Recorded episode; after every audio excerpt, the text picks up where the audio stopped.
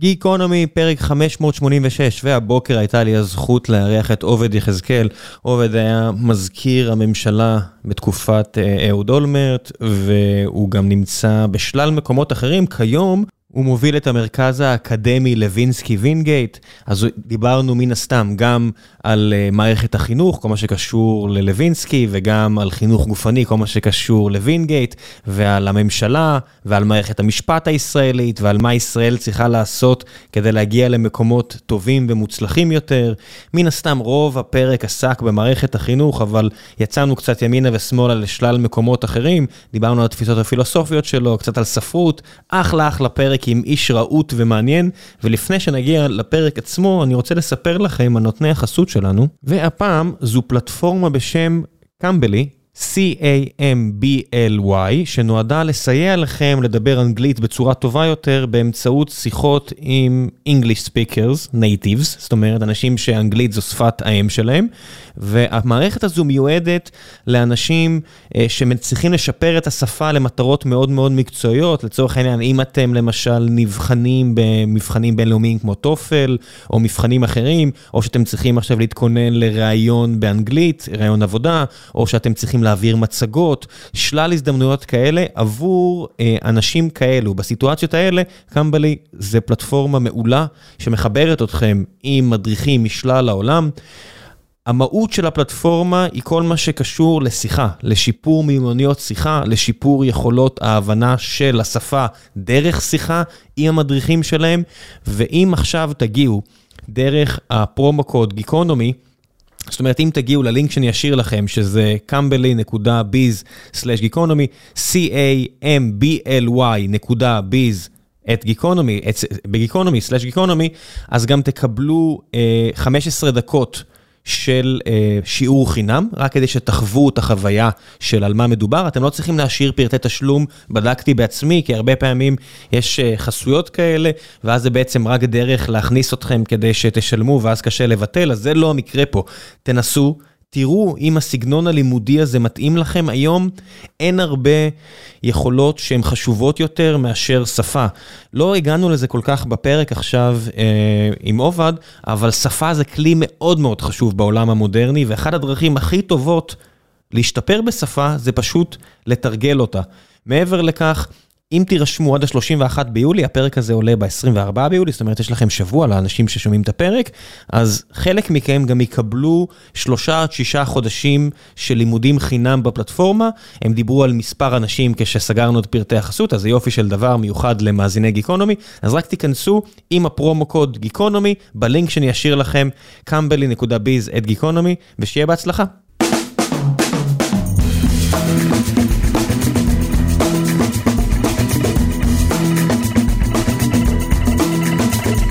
גיקונומי פרק 586 והבוקר יש לי הזכות לארח את עובד יחזקאל, עובד מוביל את המכללות וינגייט ולווינסקי ובעברו מזכיר הממשלה, איש רב פעלים, אתה גם פעיל במוזיאון ברמלה, נכון? כן, נולדתי ברמלה ולפני כמה שנים ראש העיר ביקש ממני להתנדב, אז אני יושב ראש המוזיאון, עיר מדהימה, תראה לי עוד עיר בעולם שסלאח א-דין נפוליאון וריצ'רד לב הארי ביקרו בה. אז כל מי שמקשיב לנו, לכו לבקר ברמלה, זאת חוויה מדהימה. אני די בטוח שיש עוד כמה כאלו, אבל לא הרבה. לא, בארץ, הם שלושת אלה ביקרו, השלושה האלה. לא היו ביפו שלושתם? לא, והותירו, דרך אגב, יש עדויות של כל הביקורים של כל אחד מהם, וזה קרה רק ברמלה, מותר לאחרים לקנא. אני ממש מחכה עכשיו למצוא כזה, יש ליד חליל, ליד החומוס, יש כזה חירבה כזאתי. נכון. מה שמעניין אותי, כאילו, מוצאים שם כזה תמונה עם נפוליאון, עם, אתה יודע, טורבן, או לא יודע מה, מצטלם, נפוליאון, כמו כזה. לא, דווקא לא, אבל יש, אפשר להגיע לחדר שבו נפוליאון בילה את הלילה שהוא בילה ברמלה. הוא קיים עד היום. הוא הסתובב הרבה בארץ ישראל. נכון. עשה פשעים נגד האנושות פה לידינו, נכון. ממש בים. אתה מבין, כן. זה ממש, זה, זה מדהים איך זה ממש פה. תיקח 230 או 220 שנה אחורה, ונפוליאון עושה פה פשעים נגד האנושות שהוא מצטער עליהם כן. אחרי זה כל חייו. אני דווקא אזכיר לך את ה-220-230 שנה אחורה בהמשך השיחה שלנו, כשנדבר על מה קורה במערכת החינוך, אני אדבר על הרבה מאוד שינויים שהעולם עובר, אבל המורה והתלמידים שנכנסים לכיתה, זה תמונות שיכולנו לראות גם לפני 230 שנה. 230? מה, מאז, מאז רוסו? תלמידים בכיתה, מורה שנכנס ואומר לתלמידים, בואו תיכנסו, אני החכם ואני אלמד אתכם, זה קיים עוד משחר האנושות. אבל המודל הנוכחי שאנחנו עדיין מלמדים על פיו, הוא מודל שבמאה ה-18-19 התקבע, ואנחנו מפחדים uh, להתייחס אליו ולהפר, ולהפר את קדושתו. אבל. נגיע לזה בהמשך. לא יודע, בואו, מה יש לנו לדבר לפני כן? נראה לי ש... Uh, יותר ויותר אנשים מבינים שזה עומד לפני פיצוץ ומרימים כבר דגל. קראתי את הריאיון אה, של רם כהן אה, בהארץ, וזה נראה כאילו הוא קרוב אה, לא רק להרים את הדגל, אלא גם לוותר. אז תגדיר ויתור, כדי שאני אדע... לוותר זה ברמה האישית, יוצא מהמערכת. זה, זה, בסוף לוותר זה כמו בסטארט-אפ. סטארט-אפ מת כשהפאונדרים עוזבים, כן. בן אדם מוותר, כמנהל תיכון, כשהוא מחליט שדי לו, לא כן. רוצה יותר את הדבר הזה. תראה, אני לא שופט אותו, אני רק יכול להגיד שוויתור הוא הבחירה הקלה יותר. אתה יודע, אני מאוד אוהב את ההגדרה של אה, הרפר לי בספר שלה, אל תיגע בזמיר, היא מגדירה מה זה אומץ. ואומץ, היא מגדירה את זה כמובן בלשון הרבה יותר יפה מהלשון שאני אשתמש בה, אבל בעיקרון זה מישהו שיוצא לשדה הקרב. כשאין לו נשק, כשאין לו שום דבר איתו, כשהוא יוצא להילחם נגד uh, כוח גדול מאוד, ושהסיכוי שהוא יפסיד הוא גבוה מאוד, ובכל זאת הוא יוצא ומנסה להשיג את התוצאות שהוא רוצה. וזה אומץ, ובעידן שלנו היום, uh, קל מאוד לוותר. העניין הוא שוויתור במשמעות שלו הוא סוג של קבלת החלטה. אתה יודע, דרך אגב, ראם, מה ההחלטות הקלות ביותר שבן אדם מקבל? החלטות שלבן אדם לא אכפת מהתוצאות שלהם. כן. ויכול מאוד להיות, אם הוא שומע אותנו, שאולי הוא עושה פה לעצמו החלטה קלה, אז הוא יוותר, והמערכת, מה יקרה לה? היא תהיה טיפה פחות טובה אפילו. וזאת בחירה רעה. כן, אבל בסוף תש כוחו, אתה יודע, אני לא יודע אם הוא באמת יעשה את זה, או סתם מאיים, אתה יודע, תחזיקו אותי, תחזיקו אותי, כמו הרבה אנשים אחרים, או רוצה לזעזע כדי שמישהו יעשה משהו בנידון. כן. אבל אני לא בטוח אם באמת ימהר, זה בסוף גם העבודה, הפרנסה של הבן אדם הזה. אני תמיד כשאנשים אומרים אני אעזוב, אני תמיד מסתכל על זה בעין עקומה, אבל כן. אני באמת מאמין לו שהמערכת התישה אותו. תראה, אז בוא, בוא נשים אותו מחוץ לדיון, כי כן, הדיון הוא לא עליו, הוא לא פה, עם, כן. עם כל הכבוד לו, וגם כן. באמת יש לו כבוד, הוא תרם תרומה גדולה מאוד כן. ומגיע לו הרבה שבח. Uh, השאלה באמת לאן הולכת מערכת החינוך. אני לפני שנתיים החלטתי לחזור לפעילות ציבורית אחרי כמעט עשר שנים מאז שפרשתי מתפקידי האחרון בממשלה אה, כמזכיר הממשלה. אה, אני לא אוהב את הפוליטיקה הישראלית, בגלל זה אני היחיד בתפקיד הזה שלא חוזר לפוליטיקה, אפילו מחליפיי כבר אה, בפעילות פוליטית. אחד מחפש את מקומו היום באיזה מפלגה הוא יהיה, אחרי שגדעון סער הראה לו את הדלת החוצה, והשני, ראיתי אותו מצטלם אחרי נתניהו בעדות המביכה של נתניהו בוועדת החקירה של מירון. אה, עוד דוגמה למנהיגות... אתה בקשר עם אה, צביקה והחבר'ה האלה? אנחנו בשלום שלום ובקשר מקצועי. אה, החברים שלי, לשמחתי הרבה, באים מעולמות. זה לא קליקה. זה לא קליקה. זה לא קליקה, ואני גם לא רוצה להשתייך לקליקה הזאת. למה? למה יש לך כזה מיוס? כי, כי רוב העיסוק שלהם הוא בסכלה? לא, קודם כל כי אני חושב, אני אישית לא רוצה לחיות חיים של פוליטיקאי בארץ הזאת. אני לא רואה את עצמי רץ אחרי ציוצים בטוויטר מהבוקר עד הערב, מרצה אנשים שאני לא רוצה לרצות אותם בשביל שיבחרו בי, אומר דברים לתקשורת שיועצי תקשורת אומרים לי כי זה יעלה את הרייטינג שלי ואולי יגרום לי לנצח. אה, חיים של מרמה, שקר, אני לא רוצה לחיות אותם. אה, ואני חושב שהפוליטיקה שלנו באמת אה, מגיעה למקומות של ביבי שופכין, לצערי הרב. אה, ומה שאני עושה בעשר השנים האחרונות, אה, מעבר להיותי יושב ראש המרכז האקדמי לוינסקי וינגייט, באמת הקמתי את חברת תא, שהיא חברה שמנסה להתמודד עם יצירת מציאות בחברה הישראלית דרך הכוחות הלא ממשלתיים. אה, אני מאמין שדרך אגב זו תנועה עולמית, תנועה עולמית שמדברת על כך שבאמת המציאות כבר לא נוצרת אצל ממשלות, ממשלות פחות יכולות מיכולות. זאת הייתה התובנה המרכזית שלי כשסיימתי את תפקידי כמזכיר ממשלה. אה, הן פחות יכולות לקבל החלטות, הן פחות יכולות לעשות, ואצלנו בארץ במיוחד. אם תרצה, אני גם אשמח לענות על השאלה למה אצלנו בארץ המצב קיצוני בהשוואה לדמוקרטיות אחרות. אני אשמח אה, אפילו להגיע לזה, כי מה שאתה אמרת על פוליטיקאים נשמע לי נכון. על 180 מתוך 200 פלוס המדינות בעולם. נכון. אולי יש כמה סקנדינביות וקצת, אתה יודע, גרמניה שמתנהלת טיפה יותר טוב, אבל אנחנו מסתכלים על מה שקורה באנגליה. זה נראה גרוע, אולי עם טיפה יותר קלאס, ועכשיו בצרפת אז הם כועסים שאין עניבות, אבל מאחורי הקלעים זה, נש... זה נראה לי אותו ביב. בארצות הברית זה בטח ככה, ואנחנו גם יודעים, כי שם אנחנו באמת הרבה יותר קרובים לתרבות. מעניין אותי מה, למה אתה חושב שישראל שונה, ובנוגע למערכת החינוך, כי בסופו של דבר, אתה יודע, מכל יצירות התרבות שאני נחשף אליהן, על צרפת, אנגליה, ארה"ב, בעיקר המדינות האלה. זה נראה כאילו הבעיות מאוד קומונליות למדינות רבות. אז בואו נעשה ככה. קודם כל, אה, יכול להיות שסטודנטים שלי מאוניברסיטת רייכמן שומעים אותנו, ואני רוצה להגיד כאן גם את מה שאני אומר להם. פוליטיקה זה מקצוע חשוב. אני מרשה לעצמי לדבר אחרי שהייתי שם, וגם הגעתי למקומות מאוד מאוד משמעותיים. אה, אה, ואני רוצה להגיד לצעירים שבחבורה, לא להקשיב לי ולהגיד אני לא הולך, אלא להקשיב לי. אני מרשה לעצמי אחרי 22 שנים שבהם חייתי שם לדבר כך. אבל הצעירים שלנו צריכים לזכור שפוליטיקה זה האזור שבסופו של דבר מוביל אנשים לעמדות של מנהיגות, ולכן הצעירים צריכים ללכת לשם ואולי לשנות את מה שקורה שם היום. זה דבר אחד. דבר שני, ממשלה היא דבר מאוד מאוד חשוב. אני לא מדבר על ממשלה במונחים של לא יכולה ולכן חלילה צריך לבטל אותה, להפך. ממשלה היא הריבון, היא מבטא הריבון, ויש לה אזורים שבהם היא כן יכולה, המבחן הגדול הוא איך ליצור מציאות, אני תכף אגע בזה כשנדבר על מערכת החינוך. אני לפני כן אבל רוצה להגיד לך למה לדעתי אנחנו במקום הרבה יותר בעייתי ומורכב מהמדינות האחרות. כי אם תסתכל על כמעט כל הדמוקרטיות בעולם, יש עיקרון דמוקרטי מאוד חשוב, שעושה קו הפרדה בין האזור המפלגתי לבין האזור הממשלתי. עכשיו, איך אתה בדמוקרטיה יכול לייצר הבחנה בין אזור מפלגתי לממשלתי? על סמך העיקרון של גושים פוליטיים גדולים. עיקרון המפלגות הגדולות. תסתכל כמעט בכל הדמוקרטיות בעולם, בסופו של דבר, יש בין שניים לשלושה גושים פוליטיים, וכשהמערכת הפוליטית מתארגנת לבחירות, היא מתארגנת בתוך הגושים. בסוף, ברוב המדינות הדמוקרטיות, הממשלה מורכבת ממפלגה אחת, או קואליציה של שתי מפלגות כשיש בה אחת גדולה, שיש לה רוב בפרלמנט, והיא מסוגלת לתפקד. מה אנחנו עשינו?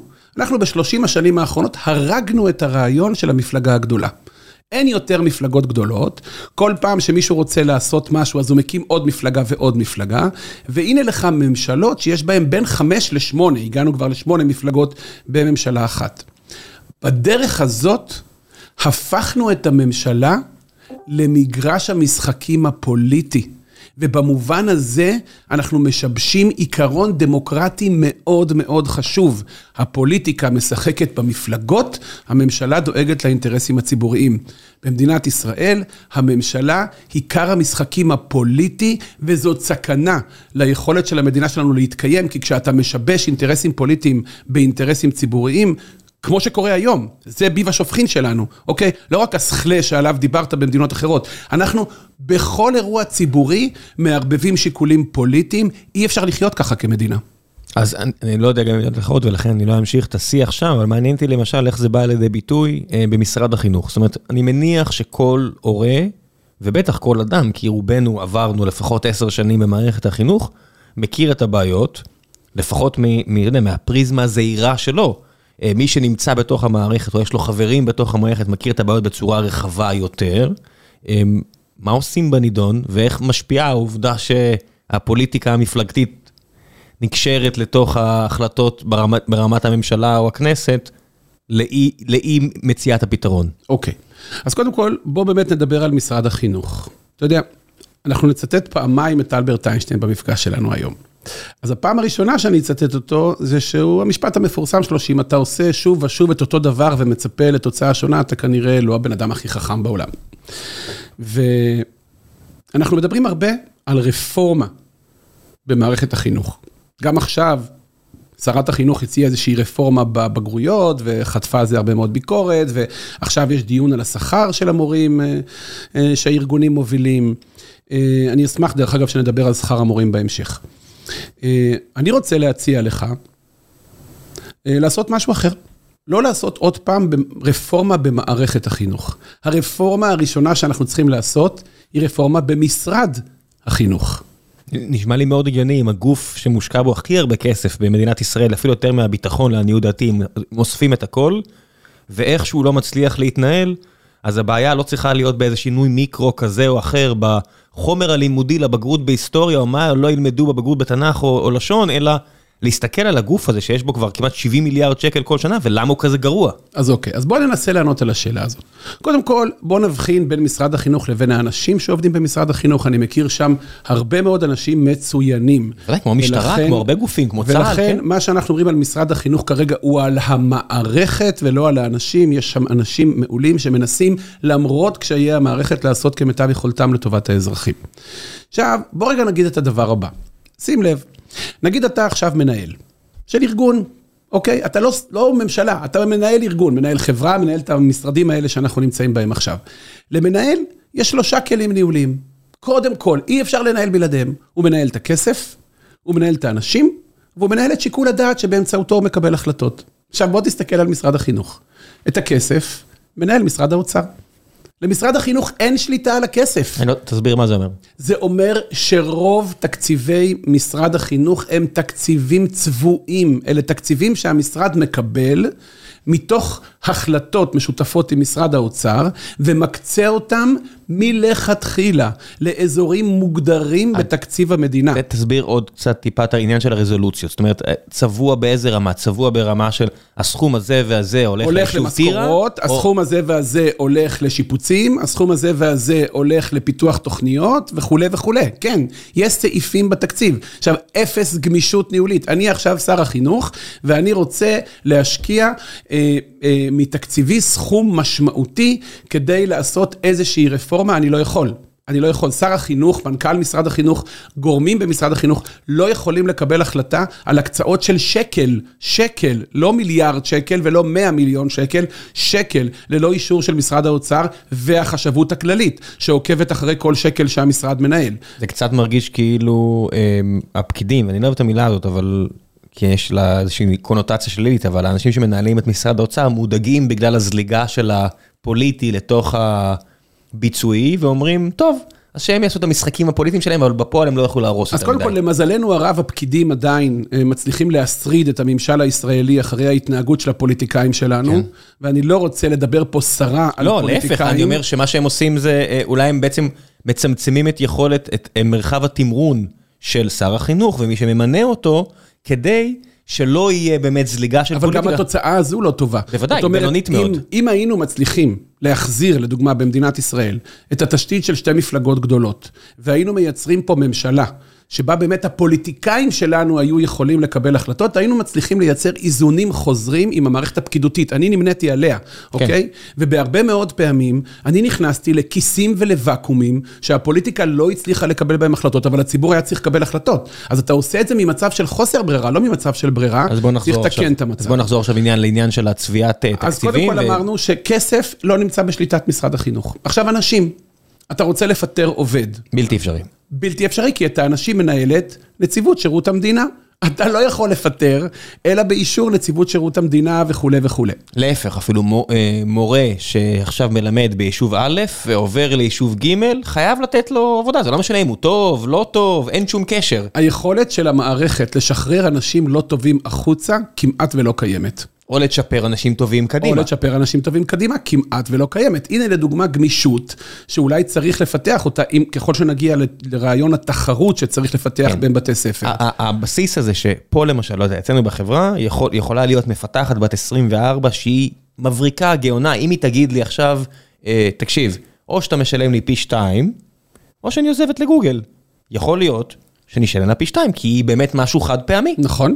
אה, מורה או מורה שמגיעים בגיל 27, 26, ובאמת עילוי, כל הכיתה מתרגשת ללמוד מתמטיקה, כולם עם זיק, אתה יודע, עם זיק בעיניים, ואתה אומר, אוקיי, זה בן אדם שאני חייב לשמר אותו. אי אפשר. אי אפשר כי הבן. אדם בן ה-44, שאולי כבר גרוע בתפקיד שלו, יקבל בהכרח יותר כסף, רק כי הוא היה ב... ישב באיזה כיתה וראה השתלמויות, או יש לו יותר ניסיון. עד זה גיל לא 67. זה לא משנה אם הוא יותר טוב או פחות טוב, המשכורת לא קשורה בכלל. נכון. לאיזשהו מדד, אתה יודע, אנשים אומרים, אל תשים מספר, אז מה, רק ציונים? אני אומר, לא, יש, יש הרבה דברים מעבר לציונים. ברור. אתה יכול לעשות סקרים, אתה יכול להיכנס לכיתה ולראות, אתה יכול לעשות אלף דברים, אבל אין שום קשר בין האיכות לתמורה עצומה. נכון? אנחנו נדבר על זה, ולכן כאילו כשנגיע לפתרונות, תזכור את הדוגמאות האלה, כי נצטרך לדבר על איך אנחנו משפרים את זה. דרך אגב, אפשר. אפשר, אני כן רוצה כבר עכשיו להגיד, הולך להיות פה ראיון אופטימי, או פגישה אופטימית, אנחנו נדבר על הבעיות, אבל אנחנו נראה איך אפשר לייצר פתרונות. דרך אגב, אתה פותח פה סוגריים, אני כותב אותם, אל תדאג, אז אופטימיות, כן. הנה, הנה הציטוט, אני מוסיף עוד ציטוט של כן. אלברט, אנחנו נשתמש בו גם בפעם, הוא החבר הכי טוב שלי, אתה יודע איזה כיף זה שהחבר שלך זה כבר מישהו שלא בחיים, אתה יכול לעשות בחברות הזאת מה שאתה רוצה, אז אה, לא פגשתי אותו כמובן גם מעולם, אבל הספרים שלו והעולמות שלו משפיעים עליי מאוד, והוא אמר, הפתרון למרבית הבעיות נמצא בשדה אחר. ולכן אנחנו ננסה לחפש פה שדות אחרים.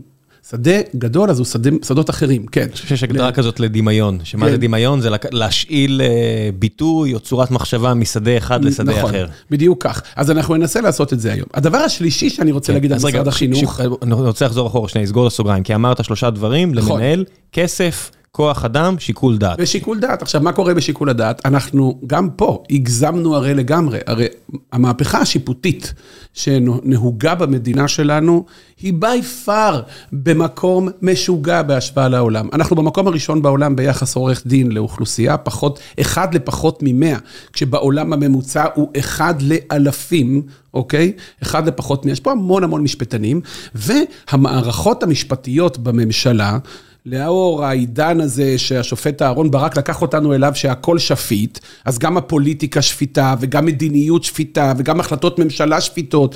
פשוט אני כמובן מוחה נמרצות נגד זה, כי אני חושב שבתוך התהליך המשפטי שצריך להבטיח שהפעולות נעשות על פי חוק, ואני מאוד בעד מערכת משפט חזקה, עצמאית ובלתי תלויה, המערכת המשפטית צריכה להדיר את רגליה מנושאים שהם באמת בהחלטות ציבוריות ובשיקול דעת של גורם ציבורי, תקבל את ההחלטה, אם, אם הצלחת יופי, ואם לא, תפסיד בבחירות. אבל להגיד... תן על- דוגמה שמתקשרת למערכת החינוך, שמה שאמרת... כל. רפורמה משפטית, כל רפורמה חינוכית שאנחנו עושים, עוברת מיליון חוות דעת משפטיות, אם, זה, אם אפשר לעשות את תן זה, אם. אי אפשר לעשות את זה.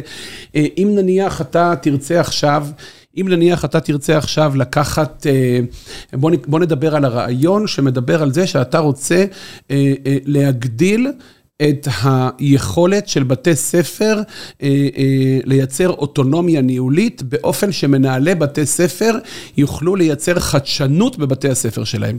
נכון שצריך את זה? תשמע, אמ- אמרת הרבה דברים שמצטמצמים למנהל יכול, אה, מנהלת יכולה ל- לדחוף לחדשנות. יפה. יבואו עכשיו היועצים המשפטיים ויגידו, מה פתאום? תבחינים. אנחנו עכשיו צריכים לקבוע תבחינים, אני לא יודע אפילו מה זה המילה הזו. קריטריונים, אוקיי. כדי שאפשר יהיה לעשות את זה באופן שההוא בנקודת הקצה לא ייפגע. מי זה נקודת הקצה? מי זה הוא? נניח בתי ספר חלשים.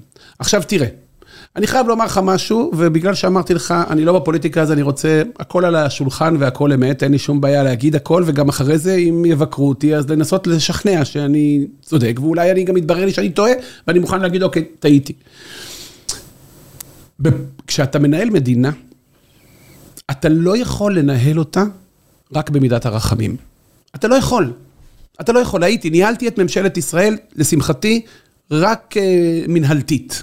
13 ראשי ממשלה היו בישראל, אף אחד מהם לא גמר טוב. אם תעשה בדיקה אחורה, מפחיד להיות ראש ממשלה, כי כולם גומרים רע מאוד.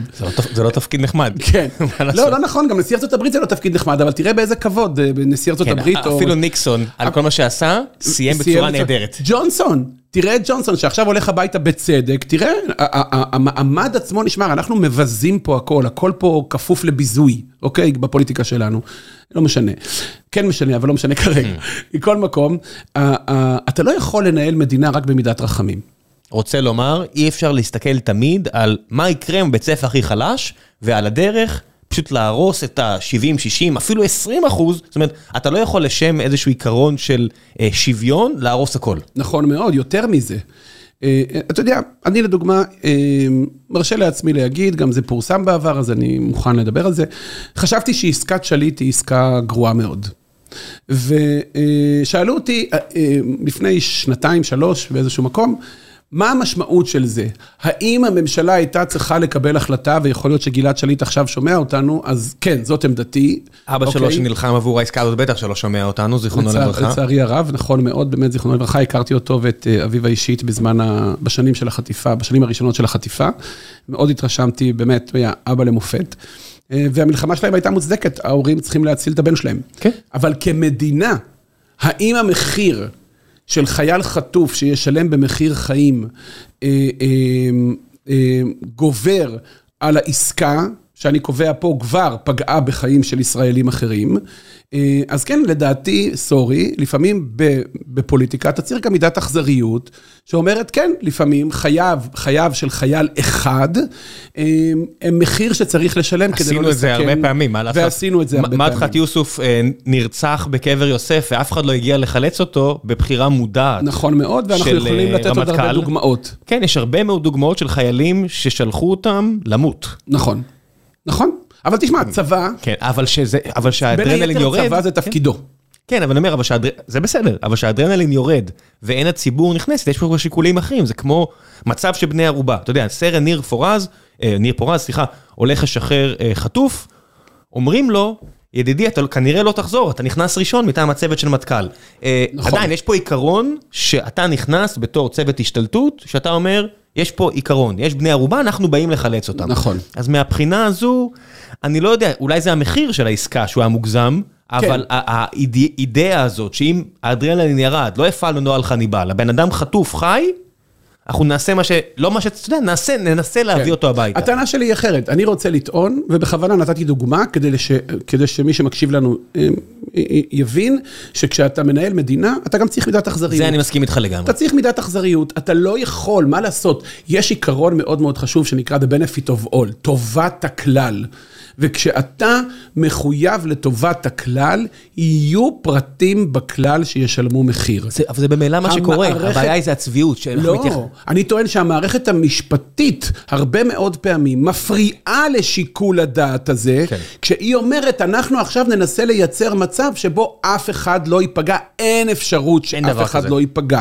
כן. והנה לך איך גם שיקול הדעת נלקח מראשי משרד החינוך. כל פעם שמדברים על שיטת השוברים וכל מיני דברים כאלה, אומרים, מה מה יהיה עם הבתי ספר החלשים? ואז אני מרים את היד ואני אומר, רגע, הבתי ספר החלשים, הם היו חלשים גם לפני 40 שנה? כש... לא לפני 30 שנה, שאני הייתי תלמיד? כן. אז אולי מה שאנחנו עושים, או עד עכשיו עשינו לא טוב, אם בתי ספר החלשים נשארו חלשים, ובתי ספר הטובים נשארו טובים, רק שהם עכשיו גם בינוניים בעצמם, או אפילו גרועים בהרבה מקרים, אז אולי כל השיטה הזאת של לא לנסות שום דבר, לא טובה. זאת אומרת, מרצדס S-Class פיתחה הרבה מאוד דברים. אה, למשל איירבג, ABS, כריות אוויר, אה, חגורות, הכל התחיל עם מרצדס S-Class. מה קרה ברגע שנגמר הפטנט? זה הגיע לכל השאר, ועכשיו גם במאזדה 2 המשומשת שהייתה לי, יש לי את כל הטכניקות שפעם היו רק במרצדס אסלס. האם באותו רגע שפיתחו את זה מישהו היה אומר, לא פייר, לא פייר שבמרצדס אסלס יהיה עכשיו, אבל במאזדה 2 של ראם לא יהיה, אז לא יהיה. כן. זה בדיוק זה, כי ברגע שאנחנו נעשה משהו שהוא יעבוד, זה יזלוג לכל השאר. נכון, אבל אני רק רוצה שיהיה ברור, אני חושב שגם אתה תסכים איתי. אני טוען שבתי הספר החלשים, גם הם זקוקים להזדמנות. בוודאי. עכשיו, איך אתה יכול לתת את ההזדמנות לבתי הספר האלה? ככל שנרחיב את התחרות. זאת אומרת, העובדה, אני עכשיו עובר לממד רביעי של המשרד, תזכור, אמרנו, הוא לא מנהל את הכסף, הוא לא מנהל את האנשים, אין לו שיקול דעת ניהולי חופשי, והוא מאוד מאוד מונופולי. זאת אומרת, אנחנו, יש פה עיקרון משוגע. קודם כל, אנחנו מדינה מונופוליסטית. אנחנו אחת... ריכוזית מונופוליסטית. ריכוזית מונופוליסטית. הסיבה ללמה אתה ואני עושים את הריאיון הזה בעיר הכי יקרה בעולם, שזה הזיה. איך כמו, כמעט כמו אוקיי? מונאקו, כן. אבל, אבל אנחנו באמת העיר הכי יקרה בעולם, מכיוון ש... שים לב, בימים האלה, לדוגמה, איך נקבעים המחירים. עליית המחירים נקבעת על ידי איזה אה, כמה אה, גבירים ששולטים על שוק המזון, או כמה גבירים ששולטים על שוק הנדל"ן, אה, או על הבנקים. בהמשך השבוע, אה, המנכ"לים של, אה, המנכ"לים השותפים של גוד פארם, שניסו כן. לעשות את זה בפארמה, יבואו לדבר בדיוק על אוקיי, איך זה נראה מעניין מאוד, ולך אני אומר, אפרופו, מערכת הבחירות שלנו, כן. הרי שים לב, כל מה שאתה ואני מדברים, איך עושים רפורמות, איפה נמצא הכוח, איך יוצרים מציאות, מה קורה עם המונופולים, אף מפלגה לא מדברת על זה. קמפיין הבחירות הוא הזוי, אנחנו עדיין בכן ביבי, לא ביבי, במקום לדבר על כל מה שאתה ואני מדברים פה עליו, ושמשפיע על כל אחד עזוב, מאיתנו. עזוב, אתה רואה בנימין נתניהו מסתובב בקניון במהלכה ואומר, אתם רוצים פחות מחירים? ואתה אומר, איך יכול להיות שבן אדם שמתהדר ב-IQ וכלכלה מדרדר את השיח ל... בוא נוריד מחירים. איך תעשה את זה? מה תעשה? מגיע פרופסור שמחון ואומר, אני אוריד את המחירי דיור, אבל זה סוד, אני לא אספר לכם. אני אומר, כן. מה, אנחנו מטומטמים? הם תראה, מה- חושבים שאנחנו מטומטמים.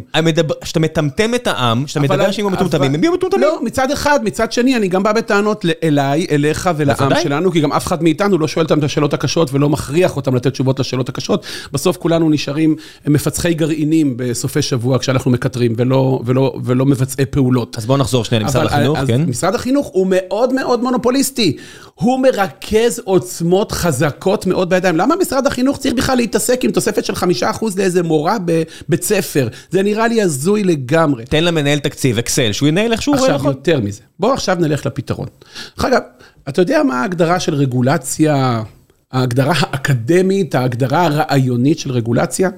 רגולציה היא סך הכלי הוויסות שיש לממשלה, כדי לפזר את הכוח שלה בידי כמה שיותר שחקנים, כדי לייצר תחרות על מנת שהאזרח ירוויח.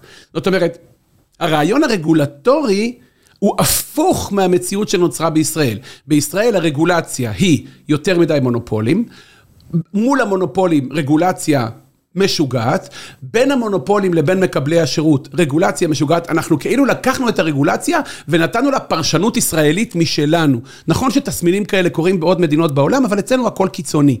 פה אני חייב לומר לך משהו. תשמע, אם תשאל אותי, איפה הסיבה הגדולה ביותר לכאוס או לטירוף שאנחנו חיים בו, אני אגיד שהסיבה היא כמותית. ואני אנסה להסביר לך למה. אם תיקח אותנו, אנחנו עיר בסדר גודל בינלאומי. בין שמונה לתשעה, תשעה state מיליון. קטן בארצות הברית, לא אוקיי. עיר. לונדון, העיר לונדון, על מה אתה מדבר? מבחינת כמות אנשים, כן. יש- מבחינת, אבל, אבל לונדון לא נפרסת על שטח כזה, אנחנו כמו state קטן בארצות הברית. אנחנו, תקרא לזה עיר בינלאומית, מדינה קטנה. כן, אוקיי? אבל עיר, יש, יש מאפיינים שאין בעיות כמו אצלנו, כמו המרחק הגיאוגרפי. בסוף ישראל עדיין פרוסה על מאות קילומטרים, על עשרות קילומטרים, אה, והאוכלוסייה פזורה. לונדון, אין לה את הבעיות של ארץ אני ישראל. מקבל, אני state הרעיון... קטן בארצות הברית. אני, הרעיון הוא אחר. כן. ולמרות שאנחנו בסדר גודל של עיר בינלאומית או מדינה קטנה בעולם, תקרא לזה ככה, אנחנו מתנהגים כמו מעצמה בינלאומית. מאיזו בחינה? מכל הבחינות. אנחנו עם 256 עיריות ומועצות אזוריות ומקומיות. אין דבר כזה בעולם. אנחנו מחוקקים חוקים בקצב שאין כמוהו בעולם. אנחנו... לא מבטלים אותם. ולא מבטלים אותם. לא, דרך אגב, אין, אין ביטול חוקים מאז שהמדינה שלנו קמה. אני כמזכיר ממשלה ניסיתי לעשות אה, פרויקט שקראתי לו הוצאת האות המתה. אות מתה זה ביטוי לחוקים שלא תקפים. המערכת המשפטית התנגדה. אין חוקים שבוטלו? אין חוקים, תקשיב, לא רק שאין חוקים שבוטלו, אין, סד, אין, אין, אין סדר ב... אני לא רוצה להלאות את המאזינים שלנו, אנחנו מדינה שאין לה סדר בדיני ראיות, אוקיי? מה, מה זה אומר? לא, אתה יודע, יש תופעה שגם לא מדברים עליה, המון שופטים פורשים יחסית מהר.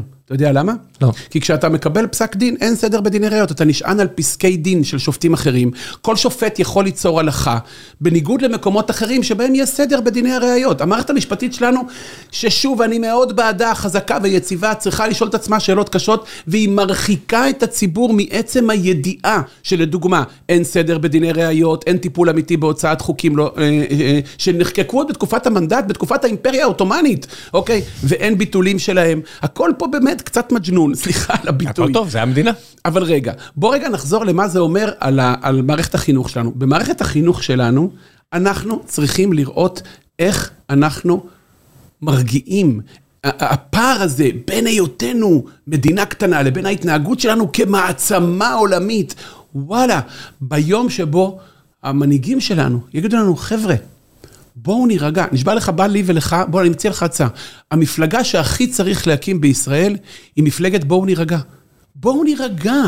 קודם, בואו נוריד את הווליום, נתחיל להסתכל עלינו בגובה העיניים האמיתי, נתחיל להסתכל על עצמנו, אנחנו לא מעצמה עולמית, אנחנו לא אמריקה, אנחנו לא סין, אנחנו לא רוצים ולא צריכים להיות עכשיו שם. יצעק מישהו, אבל יש לנו אה, בהכנסה פר קפיטה כמו גרמניה, אבל כוח קנייה כמו סלובניה.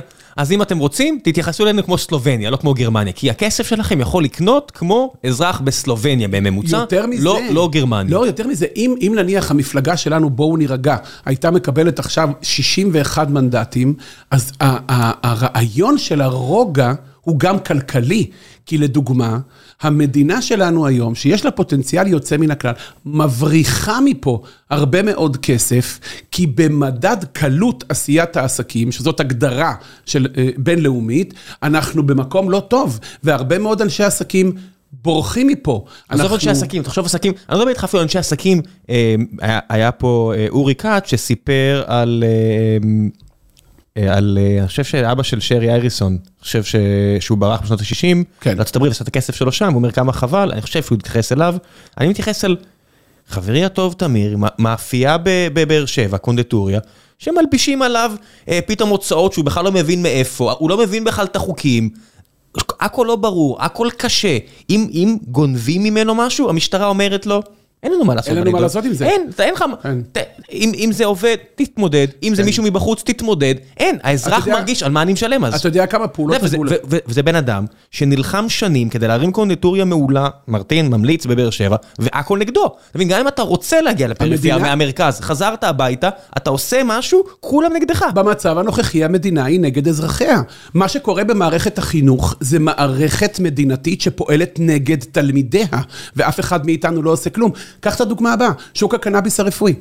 לפני עשור היה פה פוטנציאל למעצמה בשוק הקנאביס. אתה יודע מי הבריח את תעשיית הקנאביס הרפואי מישראל החוצה? המדינה שלך, הממשלה שלך. ואנחנו לא עושים שום דבר כאזרחים כדי להגיד למדינה, רגע, רגע, גברתי, זה לא דיקטטורה פה. את עובדת אצלנו. את צריכה לראות איך את עוזרת לנו. התביעה הבסיסית הזאת, שאומרת למדינה, אנחנו נדאג שתפסיקי להיות נגד התלמידים שלנו. מה קורה במערכת החינוך? בוא רגע נראה מה כן אפשר לעשות. בוא רגע נעבור לאזורים האופטימיים.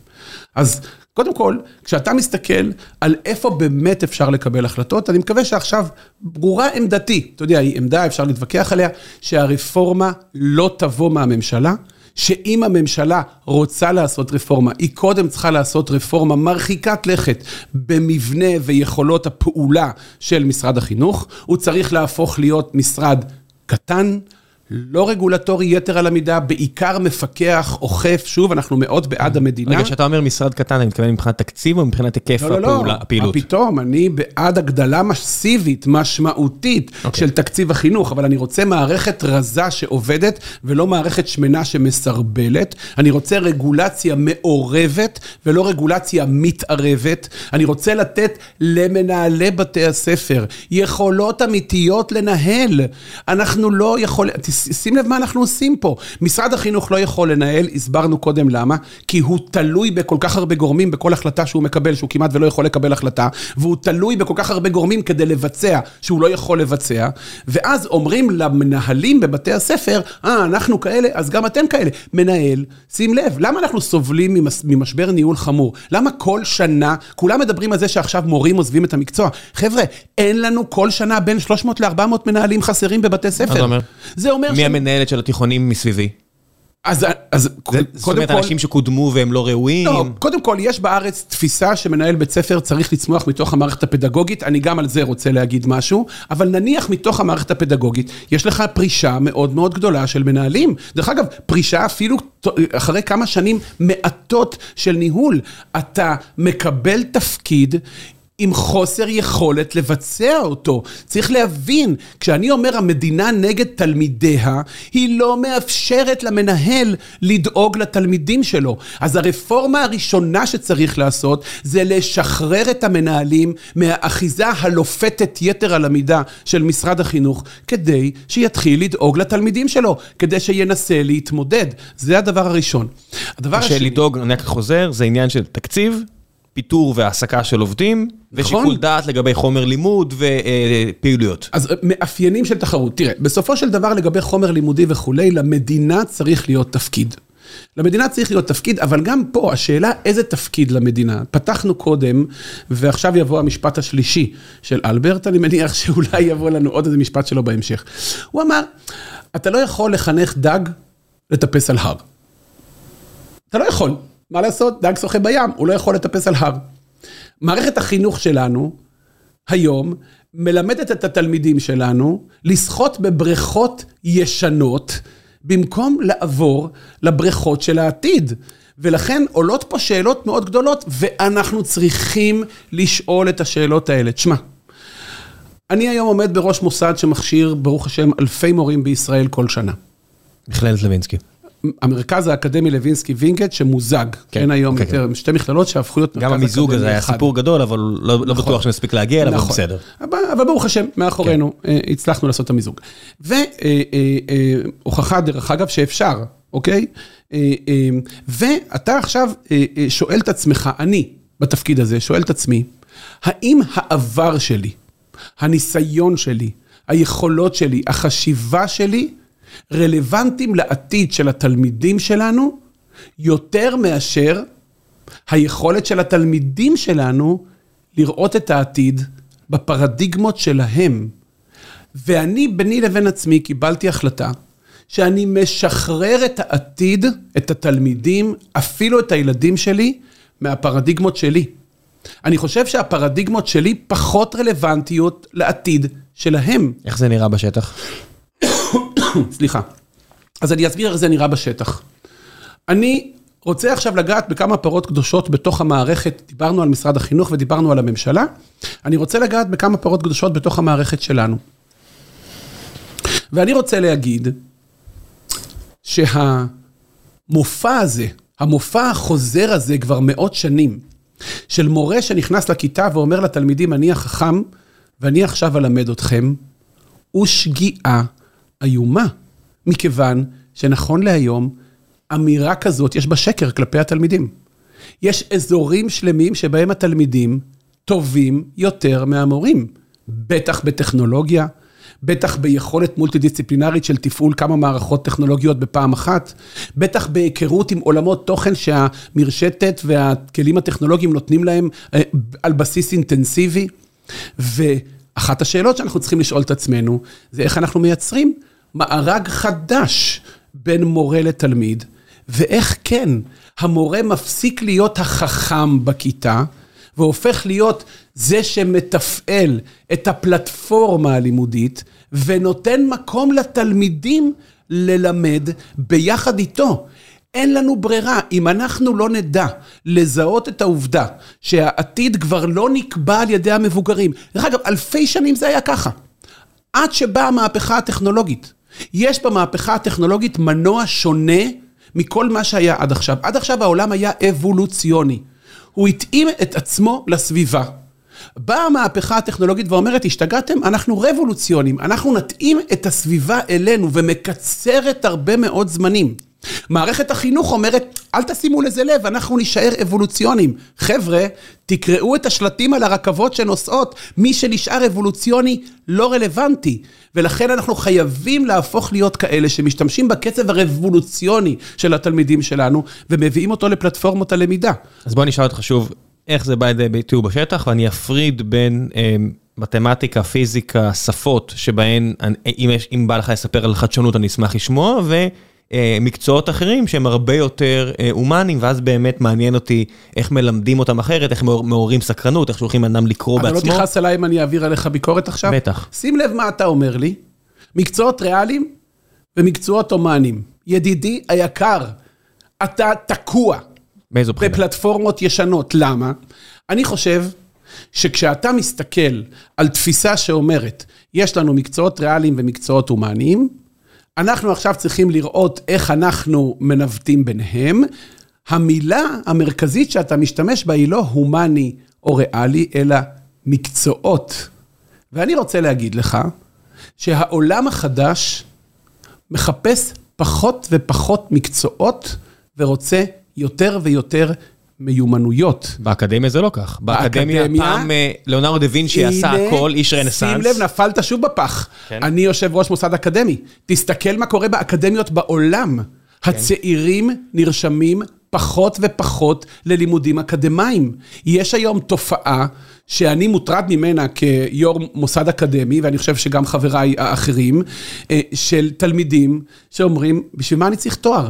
אני אעשה קורס כזה וקורס כזה וקורס כזה, ואני אעשה לי אוסף של כמה קורסים, ואני אלך למעסיקים ואני אגיד, נכון, אין לי תואר, אבל תראו איזה קורסים עשיתי בשיווק, בפיתוח, בניהול מוצר וכולי וכולי. ואני אומר לך, כמעסיק בעולמות הפרטיים שלי, בחברות שאני מנהל אה, כאיש עסקים, אני אעדיף את אלה על פני בוגרי בהרבה, תואר. בהרבה מקרים זה נכון, אבל יש עדיין מקרים שבהם ידע ורטיקלי עמוק ברור. נחוץ. ברור, אני לא... זאת אומרת, השאלה- יש סיבה שמדעי המחשב, הפסיכומטרי הדרוש למדעי המחשב בארץ היום הוא כבר 730, כשפעם הוא היה נמוך יותר. כי יש הרבה אנשים שרוצים. מה, איפה, איפה נכון מצרפית מה שאתה אומר? יש הרבה תארים שפשוט נזנחו. זאת אומרת, אה, לא יודע מה, ספרות אנגלית, אני מניח שאין נפש חיה שם. אה, אז, אז הסף יורד, כמו שאני רואה. אה, אבל יש מקומות שהרבה אנשים רוצים אקדמיה, רפואה, מדעי המחשב, מקומות של ידע ורטיקלי די עמוק, ושם להפך, הביקוש מתפוצץ. נו, ברור שאני מדבר על נקודת איזון. כן. תמיד נצטרך רופאים, ותמיד נצטרך מהנדסים, ותמיד נצטרך מורים. איך מכשירים את ה... אבל... אבל, אבל אם אנחנו... איך המערכת הישנה תביא למצב שבגיל 18 הבן אדם עם הידע הדרוש כדי להתקבל לאוניברסיטה ללמוד מדעי המחשב. אחד. שתיים, דרך אגב, שים לב, מורים, אה, אה, מהנדסים ורופאים, הם כבר לא המהנדסים והרופאים לא, של פעם. שונה לגמרי, המורים הם כן. עדיין המורים של פעם, אבל אני רוצה להגיד משהו אחר. אני טוען שאנחנו צריכים להכניס לתוך בתי הספר פרדיגמות חדשות של למידה והוראה. לדוגמה, כן. בוא נקרא לילד בשמו. המדינה שלנו משקיעה הרבה מאוד בתשתיות פיזיות. היא משקיעה בכבישים, והיא משקיעה במבנים, והיא... באמת, תסתכל, כאילו, אנחנו פלא, לבוא לפה לפני רק 70 מהנופים. וכמה שנים, ולהפוך את המדבר הזה למה שהפכנו אותו, זה משוגע. אנחנו לא משקיעים באזור עוד הרבה יותר חשוב, והוא אזור הנפש והרגש, אוקיי? בית הספר הוא בעיניי, אם אתה שואל אותי, מה, מה, מה בעיניך מורה? אז בעיניי מורה חשוב יותר ממנתח לב ומוח. אני יכול להבין את זה. ולמה? כי מנתח לב ומוח בסוף ברגע האמת יודע להשאיר אנשים בחיים. איך? הוא לומד את הטכניקה המוסכניקית, פשוט במקום לפתוח אוטו הוא פותח בן אדם. מסכים. ומנסה לתקן. תראה לי עוד מקצוע בעולם שיודע לחדור ללב ולמוח של אנשים במשך תקופה כל כך ארוכה יותר ממורה. פסיכולוג. וכ... לדוגמה, ותכף גם נדבר על פסיכולוגים. כן. עכשיו שים לב, מה אנחנו עושים במדינה שלנו? משלמים למנתחי ראש ומוח עשרות אלפי שקלים בחודש, ומשלמים לאנשים שנוגעים באמת במוח ובלב אה, שכר מינימום. אז הנה, יש פה אנשים סביבנו אה, במשרד שעבדו עם ילדים, המשכורת דיכאה אותם, עזבו את המערכת, באו אלינו. ואז עולה השאלה, אוקיי, אבל זה גוף ציבורי, זה גוף פרטי. זאת אומרת, אתה אמרת, אנחנו משלמים לרופאים, זאת אומרת, היום... המדינה. הרבה, המדינה.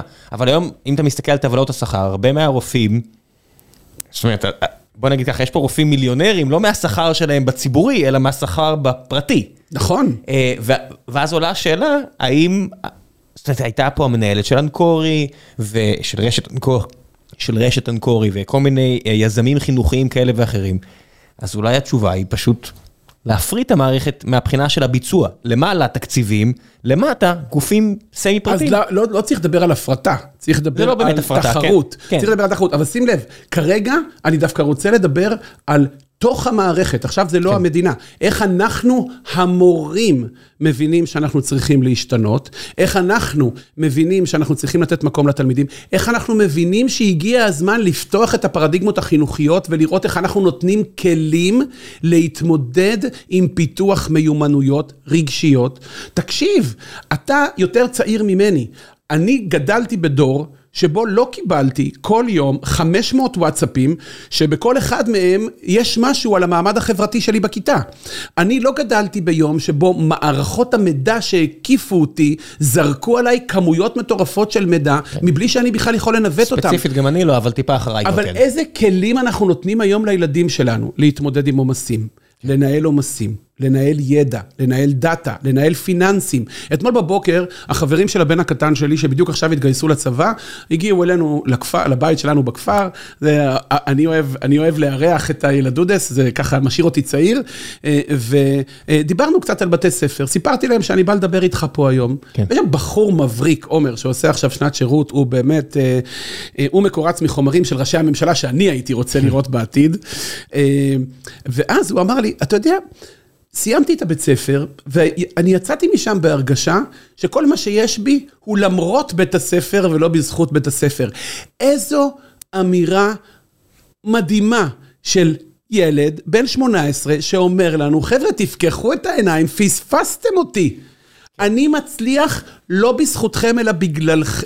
אלא... אלא בלעדיכם. זה הבעיה בין קורולציה, בין סיבתיות לקורולציה, שאני רואה הרבה אנשים אומרים, שאני אומר, מערכת החינוך פה גרועה, אומרים, מה, אבל תראה כמה כלכלה והייטק ואקדמיה, כן. ואני אומר, אולי זה למרות מערכת החינוך, לא בגללה. עכשיו, תאר לעצמך שהיית מלמד את הילדים האלה, אני חוזר עכשיו אליך, צריך לקיים את הדיון, יותר היסטוריה, יותר כן. תנ"ך, יותר מתמטיקה, יותר אנגלית, אבל גם היית מכניס שיעורים של מיומנויות בניהול. יש בתי ספר כל כאלה? כל המרכיבים האלה. הרי אנחנו יודעים, בגלל שיש בתי ספר... יש בעולם בתי ספר כאלה, אבל שים לב מה אני אומר.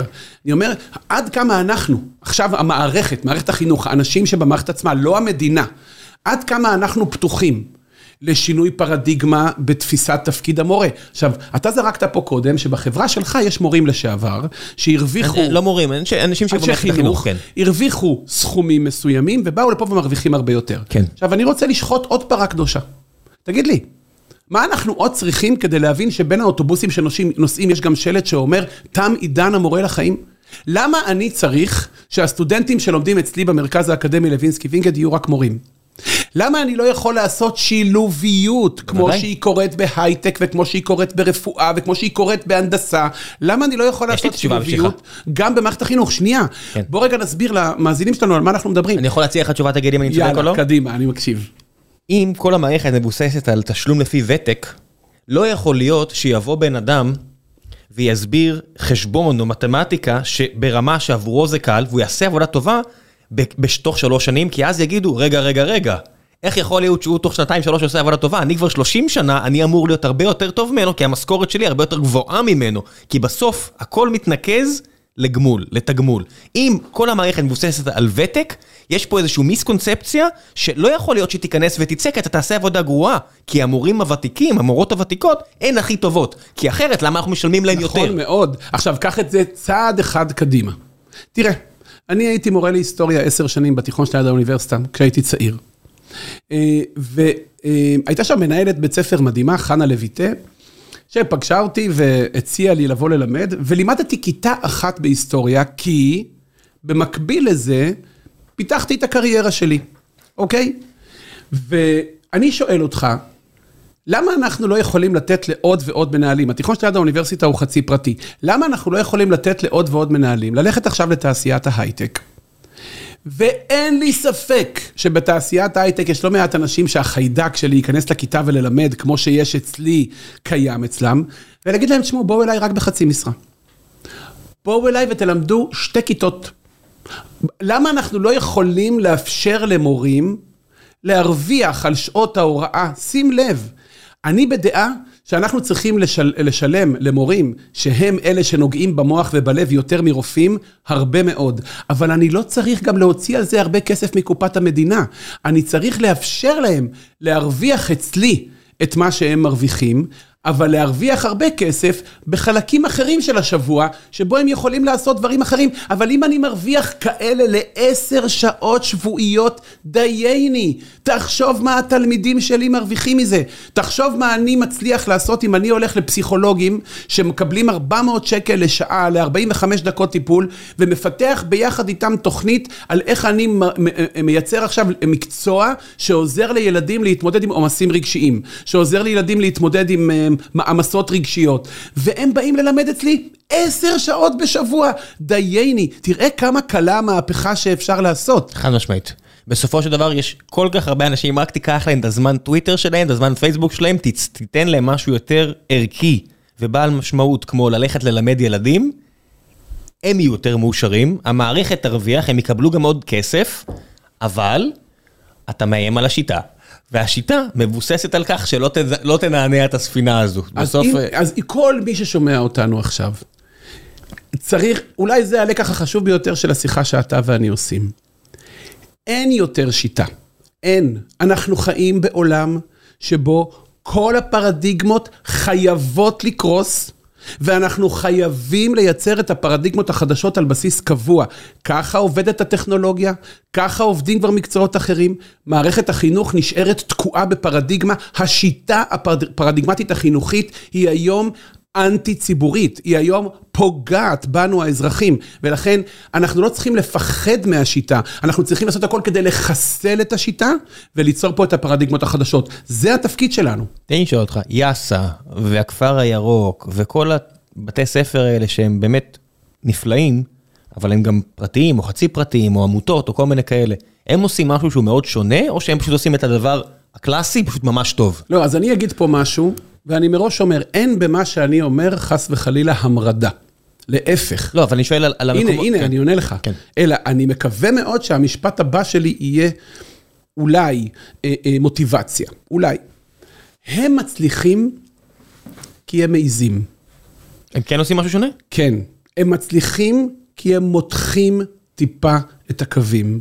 וכאן יש לי קריאה לכל מנהלי בתי הספר שמכינים עכשיו את שנת הלימודים הבאה. המדינה יותר לא יכולה מיכולה. המדינה שלנו מחפשת בנרות פתרונות מבחוץ כי היא לא יכולה. ולכן, תעזו. תעזו לא במונחים של תעוזה טיפשה, אלא תעזו במונחים של תעוזה חכמה. תיצרו פתרונות, תמתחו את הקווים עד הגבול הנכון, אבל תמתחו אותם. אתם תופתעו מכמה המערכת תגבה אתכם. המערכת לא אומרת, אבל היא יודעת שהיא יותר לא יכולה מיכולה, ולכן כן, צריך ללמוד מהיזמות של הגורמים האלה שאתה הזכרת, מנהלי בתי ספר לא צריכים לחכות לרפורמה, צריכים ליצור את הרפורמה. צריכים ליצור את הרפורמה, ואני מעריך שיותר משינזפו בהם, יברכו אותם, כי אני יודע בוודאות שהמדינה מצפה לשחקנים שיודעים לעשות תוצאות. תשמע, בסופו של דבר, וזו העצה שאני גם נותן פה, אתה יודע, אנשים שמדברים איתי, עובדים באיזה חברה, ואומרים, אני מיואש, אני עוזב. ואני אומר, האם לפני שעזבת, ניסית לעשות משהו אחר לגמרי? זה קצת מזכיר לי כמו משחק כדורסל, שתי דקות לסוף, מה עושים? מתחילים לידות שלושות. בוא ננסה לפחות לנצח. מי שלא עושה את זה, אתה מריח שהוא כבר ויתר. אני אומר, נכון, ממש. אם אתה מנהל, אם את מנהלת בית, מנהלת תיכון ואת עומדת לעזוב, למה לא לנסות לשבור את הכלים ולנסות לעשות מהפכות? הכי גרוע, מה יקרה? יפטרו אותך? זאת אומרת, אם במילא את אומרת, אני הולכת לעזוב, למה לא לנסות לעשות מרד, אתה יודע, נגד, נגד אז לא המציאות? מרד, אבל בהחלט להעז, ואני חושב שדווקא המערכת, מתוך ההבנה שהיא פחות יכולה, תקבל את התעוזות האלה. דרך אגב, אמרת משהו חשוב, משחק כדורסל. אצלנו, וינגייט? לוינסקי וינגייט. כן. ותחשוב על איך ספורט וחינוך גופני נורא ואיום בארץ. יכולים להיות, תחשוב, יכולים להיות מנוף ענק. אתה- מנוף אתה- ענק לחינוך. תאר כן. לעצמך, אורח חיים בריא. חד משמעית. כמה אתה לומד לש- לשלוט על אה, אה, יצרים, כמה אתה לומד את האיפוק, כמה אתה לומד... בסוף זה תרבות. בסופו של דבר, כשאתה מכריח את. עצמך שלוש כן. וארבע פעמים ללכת ולעשות פעילות גופנית בשבוע, אז אני מקווה מאוד, וזה משהו שאנחנו כן מתכננים בווינגייט, אנחנו נגיש לממשלה בחודשים הבאים עלינו לטובה, הצעה כוללת לשינוי כל מה שנקרא חינוך לבריאות בישראל. אני רואה גם בספורט משהו שצריך להיות יותר ויותר אה, במערכות החינוך עופר שלח היה פה ארבע פעמים כבר, הפעם הראשונה שהוא אמר איזה משפט שכנראה אני לא הכרתי, אבל כנראה מאוד נפוץ, יש חינוך לאלופים וחינוך לאלפים. זאת אומרת, אתה, יש חינוך למצוינים בספורט, שזה חשוב, ויש את החינוך לכל שאר האוכלוסייה שמתמודדת עם השמנה, שמתמודדת עם אה, העובדה שזה כבר לא ה-go to action באחר הצהריים, ואני אומר, יש לך כבר את הבית ספר, הילדים כבר שם, למה שלא נכניס את זה פנימה, אתה יודע, אני מסתכל על תרבות מדויק. ספורט אמריקאית, וזה לקנא עם כל מה שאפשר ממש. להגיד רע על ארה"ב, התרבות ספורט שם שמתחילה מהבית ספר, תיכון, אוניברסיטה, גם לאחר מכן, זה, מה, זה תרבות. ברור. זה לא אקסטרה, זה המהות, זאת אומרת, אתה לא עושה את זה בשביל משהו אחר, אתה עושה את זה כי הנה, תרבות. אז ההמלצה שלנו, כן. ההמלצה שווינגייט תגיש בין היתר, ההמלצות שאנחנו נגיש בין היתר יכללו גם את זה, על איך באמת הופכים את בתי הספר, לא רק למבנים ולכיתות, אלא גם למגרשים, ואנחנו מקווים מאוד ליצור סימביוזה בין המבנים לבין המגרשים, ולתת יותר ויותר שעות למגרשים, כי שם התלמידים לומדים אולי אפילו יותר. בוא נעשה קצת שאלות מן הקהל, ולפני אה, אה, שאלות מן הקהל, דבר המפרסם. היי חבר'ה, לפני שנחזור לפרק הזה עם עובד, אני רוצה לספר לכם על נותני החסות שלנו, והפעם זו פלטפורמת למידת השפה, אנגלית, בשם קמבלי. קמבלי מחברת אתכם עם מדריכים משלל העולם שאנגלית זו שפת האם שלהם, והיא מיועדת למי מכם שצריך לשפר את האנגלית שלהם, אה, שלה או שלכם, אה, בצורה של שיחה. קמבלי מחברת אתכם עם מדריכים שישוחחו איתכם, יסבירו לכם, ישפרו את האנגלית שלכם, אם אתם צריכים להעביר עכשיו מצגת, אם יש לכם רעיון קבלה לעבודה, אם אתם עכשיו מתכוננים לאיזה מבחן כמו הטופל, או כל מיני מבחנים בינלאומיים אחרים שבוחנים את ידיעת השפה. הלימודים עצמם מאוד גמישים, מאוד אישיים, ואם תיכנסו עם הפרומו קוד גיקונומי, גם תקבלו 15 דקות בחינם כדי להתנסות, לא צריך להשאיר פרטי אשראי, אין פה איזשהו מלכוד, אין פה איזושהי מלכודת כזו או אחרת, רק תיכנסו, תבדקו אם זה מתאים לכם, אני יודע שלי אישית מאוד עזר לשוחח עם אנשים באנגלית כדי להגיע לרמה סבירה שעוזרת לי ביום יום. אני אשאיר לכם גם את הלינק, זה c-a-m-b-l-y, תשתמשו בפרומו קוד גיקונומי, ואם תירשמו עד ה-31 ביולי, שזה שבוע מיום עליית הפרק הזה, בהנחה ולא לא שומעים את זה לאחר מכן, אז גם חלק מכם יקבלו, אה, מספר אנשים יקבלו בעצם שלושה עד שישה חודשים חינם על הפלטפורמה. זהו, ועכשיו בחזרה לפרק, מקווה שאתם נהנים. חזרנו, גיל שואל פה, מתי מפרקים את המל"ג? שלום גיל. אה. גיל זלנר. המועצה להשכלה גבוהה אה, היא גוף אה, שבהחלט אה, סובל מתסמינים רגולטוריים קשים. אני לא הייתי מפרק את המל"ג, כמו שאני לא חושב שצריך לפרק את משרד החינוך, אבל אני בהחלט קורא לרפורמה מרחיקת לכת אה, כדי להפוך גם את המל"ג וגם את משרד החינוך לרגולציה מעורבת ולא מתערבת. נכון להיום, אותם תסמינים שעליהם דיברנו במערכת החינוך, רלוונטיים גם למערכת ההשכלה הגבוהה. שוב, למדינה יש תפקיד חשוב. לדוגמה, פיקוח, אכיפה, אה, הקצאת משאבים, אה, קביעת תבחינים בכפוף למה שאני קורא לו עיקרון טובת הכלל. נכון, פיתוח תחרות, ולפעמים יכול להיות שחלשים ישלמו את המחיר. אבל אם ניתן להם להתחרות, לפחות הם יוכלו לברוח מהאזור הזה. אז אני לא מדבר על... פירוק, אני מדבר בהחלט על חיסול הפרדיגמות הקיימות ובנייה של פרדיגמות חדשות. נוגה בר שואלת, האם יש סיכוי שתלמידים יקבלו חינוך גופני איכותי בתוך מסגרת בית הספר? בתקופתי, זה במקרה הטוב היה קחו כדור, ובמקרה הרע מורות שהעירו לתלמידות על הגוף שלהן. בשני המקרים התלמידות החלשות סבלו מהשיעורים האלה, ובטח שמעט הפיקו מהם משהו. שלום נוגה, כן, חד משמעית כן, ואני כל כך מתעצב כשאני שומע את מה שאת אומרת, אותה חוויה שגם זכורה לי מבתי הספר ומהתיכון שלי, ודרך אגב, גם ארבעת בניי אה, שיהיו בריאים, שהאחרון שבהם סיים את שנת הלימודים שנה שעברה. אה, אה, לאורך כל הדרך, החינוך הגופני היה משהו מאוד מאוד לא רציני. זו תקלה חמורה במדינת ישראל. החינוך הגופני חייב להפוך להיות נדבך חשוב מאוד. אני חושב שדרך חינוך גופני אנחנו יכולים ללמד הרבה מאוד מיומנויות ולא רק מקצועות. וכמו שאמרתי, אנחנו בווינגייט נעשה הכל כדי לגרום למדינה לאמץ תוכנית אחרת. ל... אני קורא לזה לא רק חינוך גופני, אלא בכלל לימודי בריאות אה, בישראל. יש לי גם איזושהי תיאוריה שכל מה שאנחנו רואים, ריטלין וקונצרטה וכל הדברים האלה קצת קשורים, ו... סלחו לי על ההשוואה, אבל בעוקץ, כשרצו ללמד uh, כלבים לסיבולת עם חתול, לסבול חתולים, אז בסירקין היה מפוצץ חתולים, מה, מה היינו עושים? אתה מריץ את הכלבים איזה שמונה קילומטר, חוזר, ואז הם פשוט יושבים אחד ליד השני, והם לומדים סיבולת, כי הם כן. עייפים מדי כדי לעשות משהו. כן. אז צר לי על ההשוואה, אבל ילדים קטנים, בעיקר בנים הרבה פעמים, מלאים במרץ, הם לא אשמים בזה. והם לא פרקו אותו, וקשה להם לשבת בשקט. אם היינו חיים במקום שהם רצים, ואז אתה נותן להם אה, קונצרטה. עזוב את כל הסמים הפסיכיאטריים שמלעיטים פה אנשים. נכון, נכון מאוד. אם הבן אדם היה רץ אלף מטר, קילומטר אחד כל בוקר, כי זה לא הרבה בסך הכל לילד שרגיל לרוץ, כן. והיה פורק את זה, יש לי הרגשה, לא יודע, תיאוריה, שיגידו המומחים כמה אני טועה, שזה היה משפר את כל הסיטואציה. אני לא צריך תיאוריות, אני אגיד לך, אני מזכיר, נוגה, אתה ואני אומרים פה משהו חשוב. בוא ניתן לילדים להיות ילדים. כן. בוא ניתן לילדים לרוץ, להשתובב, להשתגע, להיות ילדים, לחיות את החיים כמו בחנות ממתקים, אבל בלי סוכר, כן? כן? ולראות באמת איך אנחנו יודעים לתת להם את השילוב הנכון בין היכולת להיכנס לכיתה כפלטפורמת למידה, לא המודל הנוכחי. אין יותר מורה ותלמידים בכיתה, אלא הכיתה היא פלטפורמה, והמגרש הוא פלטפורמה לא פחות חשובה, אולי אפילו יותר. ליאור אה, שואל, ליאור יוסב, אה, בהרבה מוסדות להכשרת מורים מדברים על פדגוגיות חדשניות ושיטות פחות פרונטליות, כאשר הלימודים עצמם הם פרונטליים לחלוטין. האם גם מסלולי ההכשרה שלכם הם ברובם פרונטליים? שלום ליאור, ולצערי הרב התשובה היא עדיין כן. אני חושב, והאחריות היא גם עליי, אבל היא, היא, היא, היא באמת מורכבת. אני חושב שתחום החינוך מפגר יחסית בפיתוח טכנולוגיות.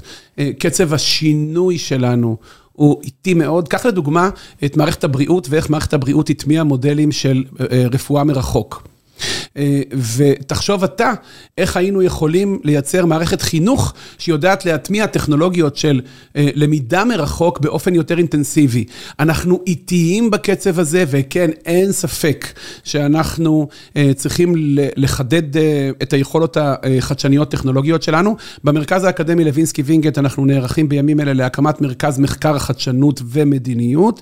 בין היתר, כי כמו שאתה מבין, ליאור והמאזינים, אני מאמין שהמציאות נוצרת פחות ופחות באזור הממשלתי, יותר ויותר מחוץ לאזור הממשלתי, אז אנחנו ניקח את האחריות הזאת וננסה דרכה לעשות שינויים.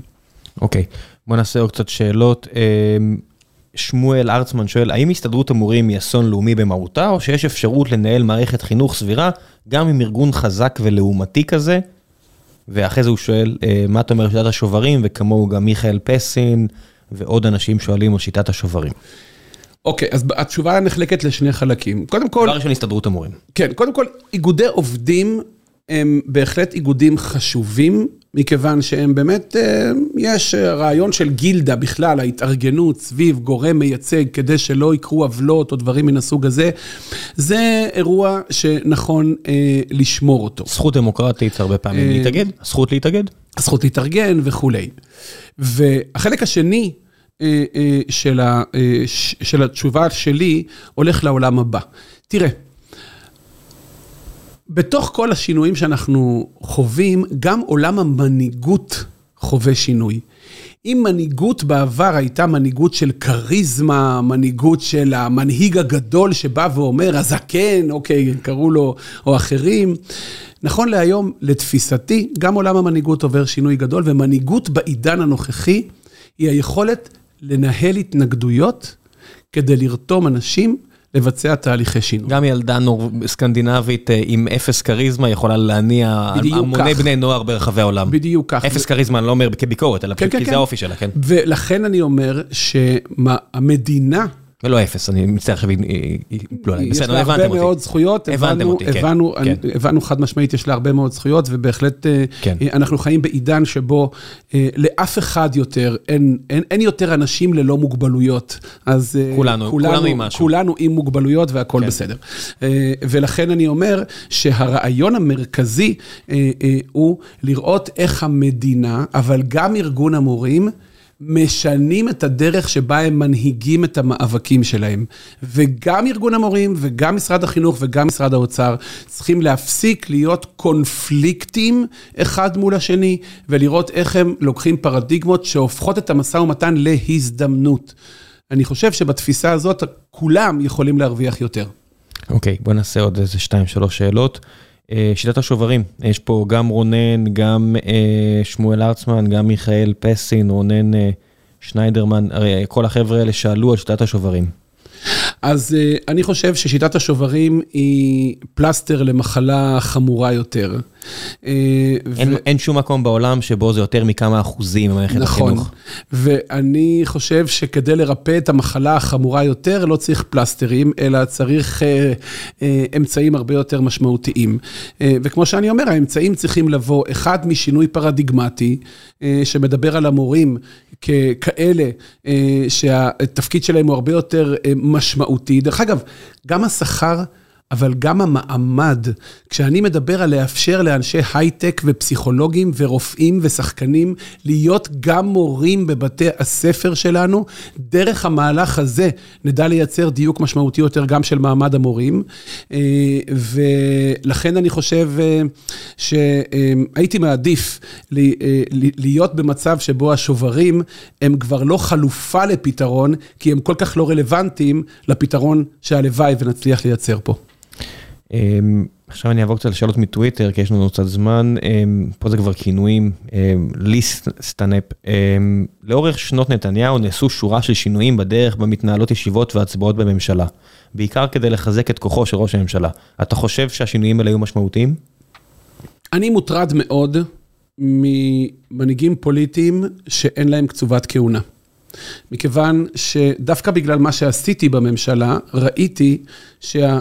סכנה גדולה ביותר של פוליטיקאים היא כשמתחיל להשתבש שיקול הדעת שלהם בכל מה שקשור לפרשנות של כוח. ולכן כשאדם מחזיק בכוח יותר מדי זמן, משהו בפרשנות שלו משתבש. החל מ"אני ראש הממשלה, אז מותר לי הכל", כולל סיגרים, שמפניות ו- ודברים מהסוג הזה, עד ל"לא יכול להיות שאני ראש הממשלה ואני לא יכול לעשות את זה". הפתרון לדבר הזה הוא קצובות כהונה, מה שאני תומך בו מאוד מאוד, גם לראשי ערים. אני חושב שגם אצל ראשי ערים לא צריך יותר משתי קצובות כהונה. במקרה של נתניהו, העסק הרחיק לכת עד כדי כך שאני לא שותף לחוויה אה, אה, שהדמוקרטיה בליכוד אה, היא דמוקרטיה. היא דמוקרטיה בכל מה שקשור לבחירת חברי כנסת. העובדה שאין שם קול מתנגד ליושב ראש כבר 15 שנה, מטרידה אותי מאוד, אה, ואני חושב שהסימפטום הזה של הצבעות בכנסת, אה, או של התדריכים של המסרים לתקשורת, הוא רק סימפטום לתופעה הרבה יותר חמורה של מנהיגות שלא מאפשרת לדעות אחרות לעלות לשולחן הפומבי, וזה מצב שהיה עדיף. עדיף להימנע ממנו. מתנסקי שואל, איך מתבצע מעקב אחרי ביצוע החלטות הממשלה? איך מסננים איזה פניות מגיעות לראש הממשלה אישית? אמ, כמובן, בהמשך לעדות נתניהו בוועדת החקירה על מירון, תודה מראש. אוקיי, okay, אז גם פה, כמו שאמרתי במהלך המפגש אה, שיש לנו היום, אה, הטרגדיה הגדולה של הממשלה היא לאו דווקא בהחלטות שמצליחות להגיע לאישור הממשלה, אלא בכמות מדהימה, גדולה, גדולה במובן השלילי, לא, מדהימה זה ביטוי חיובי, אני יודע, אה, גדולה מאוד של החלטות שבכלל לא, לא מצליחות להתכנס להסכמה. תזכרו שלצערי הרב, הממשלה שלנו היא אזור התנגשות פוליטי, ולא אזור שמקדם אינטרסים ציבוריים, ולכן הרבה מאוד החלטות לא מגיעות בכלל לאישור הממשלה, ולכן אני מדבר על מעבר של הרבה מאוד כוח ביצירת מציאות לחברה האזרחית, מה שאני עושה בעשר השנים האחרונות, מנסה דרך הכוחות הלא ממשלתיים לייצר מציאות ולחבור לממשלה. אה, זה דבר אחד. אה, דבר שני, המעקב עצמו, לצערי הרב, גם הוא מאוד מאוד בעייתי, כי יש פער גדול בין היכולת להחליט לבין היכולת לבצע. אני זוכר שכשהייתי מזכיר ממשלה והיו מקבלים החלטות, אז חלק מהשרים היו נורא שמחים. ואני כל הזמן הייתי אומר, חבר'ה, מה אתם שמחים? כולה החלטה. עכשיו צריך לבצע. ובביצוע, כמו שהסברנו על משרד החינוך, המערכת הממשלתית השתתחה. אתה לא יכול יותר לקבל החלטות לבד, אתה כל הזמן תלוי בשחקנים אחרים, ולכן גם המעקב אחר הביצוע הוא מאוד מאוד מורכב. אה, עדות נתניהו בל"ג בעומר היא ביטוי אה, לעוד דרישה שצריכה לעלות מהציבור. הפוליטיקה שלנו לא יודעת לקחת אחריות, זה שיעור מאוד רע לילדים שלנו, והשתיקה שלנו, השתיקה הציבורית על זה, גם היא עצמה שיעור רע. אפשר לתת מהצד השני את הדוגמה הטובה, מתן כהנא שהיה פה לפני אה, כשנתיים, הרים את היד, הוריד את הראש, אמר פאקאפ שלי על בימת הכנסת, אמר כשלתי, לא הצלחתי. נכון מאוד, והוא לא הפסיד מזה. אני לא חושב שהוא הפסיד מזה. נכון. אני גם צריך לפרגן למי שעושה טוב, אז הנה, מתן, שאני בטח לא מסכים איתו על הרבה דברים, הנה, עשה טוב, עשה יפה. כן.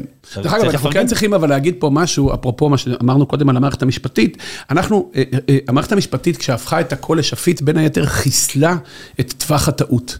עכשיו, טווח הטעות הוא מנגנון מצוין לעבודה. מה זה אומר? תסביר. למה נתניהו או אחרים לא לוקחים אחריות? כי כי אז יהיה אפשר לשים אותם אה, במשפט פלילי? במשפט פלילי או דברים מן הסוג הזה. זה מה שקורה... לתבוע אותם במשפט פלילי. נכון, זה, זה, נכון. זה מה שקורה כאשר הכל שפיט והנורמה הציבורית נעלמה. אנחנו צריכים להחזיר חלק מהכלים לנורמה ציבורית, ולאו דווקא להעמדה לדין או דברים מן הסוג הזה. ואז אולי אנשים, יהיה להם קל יותר לקחת אחריות, אנחנו חייבים לשים גם את זה על השולחן. הכל מורכב במדינה שלנו, ובזיקה למשהו אחר שאני כרגע חווה, אה, יש לנו כנראה במדינה שלנו נטייה לעשות את הדברים למורכבים עוד יותר, במקום לקלים עוד יותר. כן, זה נטייה שהולכת עם רידוד, מצד אחד הופכים הכל לשחור ולבן, ומצד כן. שני הופכים אותו למורכב מאוד. כן. גם, גם אה, בנימין נתניהו, אם היה יושב כאן כחובב היסטוריה, אני בטוח שהיה אומר... אה, צ'רצ'יל אהב לשתות ולעשן כנראה כן. אפילו יותר ממני, ואם היה עושים לו את החיים קשים כמו שעושים לי את החיים קשים, הוא לא היה יכול לתפקד בזמן מלחמת העולם השנייה. ואני הייתי אומר, נכון, כן. מה לעשות, הוא באמת צודק על הדברים האלה, וזה מתקשר למה שאתה כן, אמרת. אתה יודע, דווקא אני לוקח את מה שאתה אומר על נתניהו, ואומר שלצערי הרב, הרבה מאוד שחקנים במערכת החינוך מדברים כמו נתניהו. בוקר טוב, תתעוררו, העולם כן. השתנה. אה, גם צ'רצ'יל שסיים לא הצליח לעשות הרבה דברים לפני ולא הצליח נכון. לעשות הרבה דברים אחרי. נכון. אה, באותם שנים של 39 עד 44, 45, כן, הוא באמת היה הבריטי הכי גדול בכל הזמנים, אבל כן. זה מה יש. אה, היו פה כל מיני שאלות שהתייחסו לזמן עם אולמרט, וכיוון שכמו שדיברנו לפני הפרק, אמרתי, אני לא אובייקטיבי לגבי האיש, גם חבר של הבן שלו, גם פגשתי אותו כמה פעמים, אז אני לא אה, אקח חלק, אבל אני כן אקריא את השאלה. אה, חנן שואל, עבדת שנים רבות למען, או עם אולמרט, אחרי שכבר היו האשמות במהלכן של פרשיות נוספות רבות. מה חשבת על אולמרט לפני, שקיבל, אה, לפני שקיבלת אצלו את התפקיד הראשון? האם לא ראית או שמעת דבר? האם ההתנהלות של אהוד נראתה לך תקינה לאורך כל הדרך? קודם כל עבדתי למען מדינת ישראל, כן. ולמען אזרחי מדינת ישראל, ואולמרט עשה את אותו הדבר. אני, היו לי איתו 16 שנים אה, מדהימות, שבהם ראיתי אדם מחויב מאוד. אה, לאזרחים ולציבור, אה, ולצערי הרב, בסופו של דבר, אה, התפתחו עניינים שמערכת המשפט קבעה את עמדתה לגביהם, וגם הוא שילם את המחיר האישי. אני מפריד הפרדה גדולה מאוד בין שני האזורים, וכמו שאמרתי, אני מצטער שאין לנו, בגלל כל העניינים המשפטיים, את תשומת הלב הראויה כדי לבדוק את תרומתו של אולמרט כמנהיג למדינת ישראל. ואני חושב שהרבה מאוד גורמים במערכת הפוליטית מתנגדים ותומכים של אולמרט יסכימו שהמנהיגות הפוליטית הציבורית שלו, בניקוי הפרשיות, שלצערי הרב, מהרגע שבית המשפט קבע לגביהן את עמדתו, אז יש עמדה, אוקיי? אה, אני לא ראיתי את הדברים האלה לאורך הדרך, אה, ואני כן ראיתי מנהיג מאוד מחויב, יודע לקבל החלטות, יודע אה, להסתכל על האינטרס הציבורי באופן נקי, מדויק. צר לי על חוסר הקשב והיכולת לבצע הערכה אמיתית של התרומה שלו למדינת ישראל, ובצד הצער על המשפטים, אני בהחלט נותן מקום גדול מאוד לתרומה שלו למדינת ישראל. אוקיי. Okay. אה, ועכשיו החלק האחרון של הפרק, המלצות, כל מה שבא לך, אה, ספרים, סדרות, סרטים, פעילויות, אין לי רגולציה, אז כל מה שאתה רוצה. אז קודם כל הייתי מבקש מכל תלמיד תיכון אה, לקרוא את כמעיין המתגבר. זה לדעתי, יש מעט מאוד קלאסיקות בספרות הכתובה, שבהם אתה יכול לקרוא ולהחליט אה, מי אתה מבין השניים ואיזה טיפוס אתה ולאן זה יכול לקחת אותך בהמשך. אז אני ממש ממליץ על כמעיין המתגבר. באופן כללי, הקלאסיקות, אה, כמעיין המתגבר, זה נהיה ספר טעון פוליטית, אבל אני אישית ממליץ עליו גם, בטח לתלמידי תיכון, אבל גם התפסם בשדה השיפון, גם מלכוד 22, כל מיני ספרים, שהרבה יותר קשה לקרוא אותם אחרי זה בגיל, כן. ואם קוראים אותם בגיל הנכון, הם פשוט ממתג גדול. אז אני רוצה להגיד לך שכשהגעתי לגיל 50, החלטתי שאני חוזר לקלאסיקות שקראתי בין 20 ל-30, וזה מדהים. מה קראת שנהנית ממנו? התפסיים בשדה השיפון. באמת? ברור, וכל החיים לפניו. אני ממליץ לקרוא את כל החיים לפניו, גם אחרי גיל 50, זה פשוט מדהים. ו... אני קראתי את התפסיים בשדה השיפון, והתמלאתי בזעם, אפילו ידעתי לה, זה מילים שטוענות אותך בכעס. נכון, נכון. מעניין אותי אם עכשיו, בגיל 40 כמעט, זה עדיין יעשה את זה. אתה תופס אחרת את הכעס. אתה, בגיל שלנו, אני חושב שאנחנו יודעים שכעס ולחץ הם יועצים רעים יותר כן. מאשר טובים. אז אתה פתאום, אתה יודע, אם קראת אותו פעם בכעס רע, פתאום אתה קורא אותו בכעס טוב. הכעס לא נעלם, אבל אתה כן. כנראה יודע להסתכל על זה יותר טוב. אני ממש ממליץ לכל חייל בצבא לקרוא את הספר של פרופסור קהנמן, לחשוב מהר, לחשוב לאט. אין ספר שמסדר את היכולת שלנו להבין איך אנחנו חושבים. אה, לא חייל, כולם. כמה אנחנו חיים בתוך הטיות, וכמה אפשר לעשות את החיים טובים יותר. יותר. זה כמובן דברים ש... יש לו ספר חדש על רעש. יש לו ספר חדש על רעש, עוד לא קראתי אותו ולכן אני לא יכול להמליץ עליו. שמעתי אותו באנגלית לא מזמן. זה שוב אותו דבר, זאת אומרת, פרופסור קיינמן...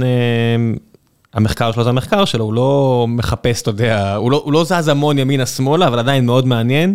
למי שרוצה להבין טיפה יותר על טיב האדם ועל כמה אנחנו בסוף רק מכונות ביולוגיות משוכללות. ממש, ממש ככה. תראה, ולגבי סדרות, אז אתה יודע, אני אבא לארבעה בנים שיהיו בריאים, אז העולם שלנו בחוויות הוא מארוול וגיבורי על וסופר על, אז אני ממליץ לראות את כל מה שרק קשור לדברים האלה, כי בסופו של דבר, כשאתה חוזר לקרקע של המציאות, אתה מבין שהיא אחרת מהסופר, מהסופר גיבורים. אני בדיוק סיימתי טרילוגיה של מדע בדיוני שנקראת בעיית שלושת הגופים, וזה ספר שנכתב במקור בסין.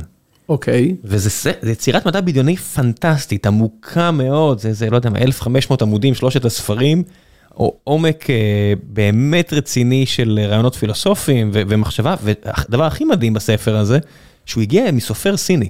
עכשיו, קראתי אותו באנגלית, שמעתי אותו או קראתי אותו באנגלית, אבל האיכות לא משהו. זאת אומרת של הכתיבה, אבל הרעיונות מדהימים. זאת אומרת לא משהו, אני משווה ביחס לחולית של העולם וכאלה.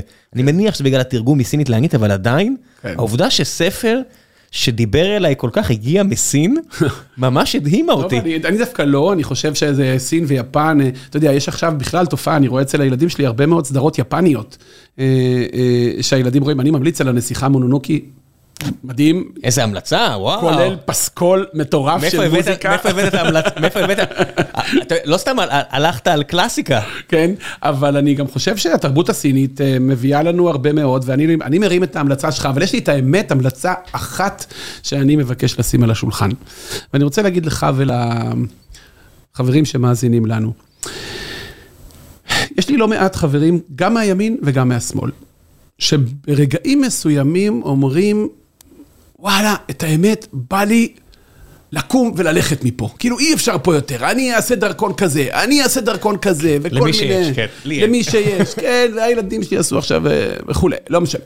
ואני אומר לכל החברים האלה, באמת, כאילו, מהמקום הכי מדויק, יש לנו שתי חלופות, לנו ליהודים.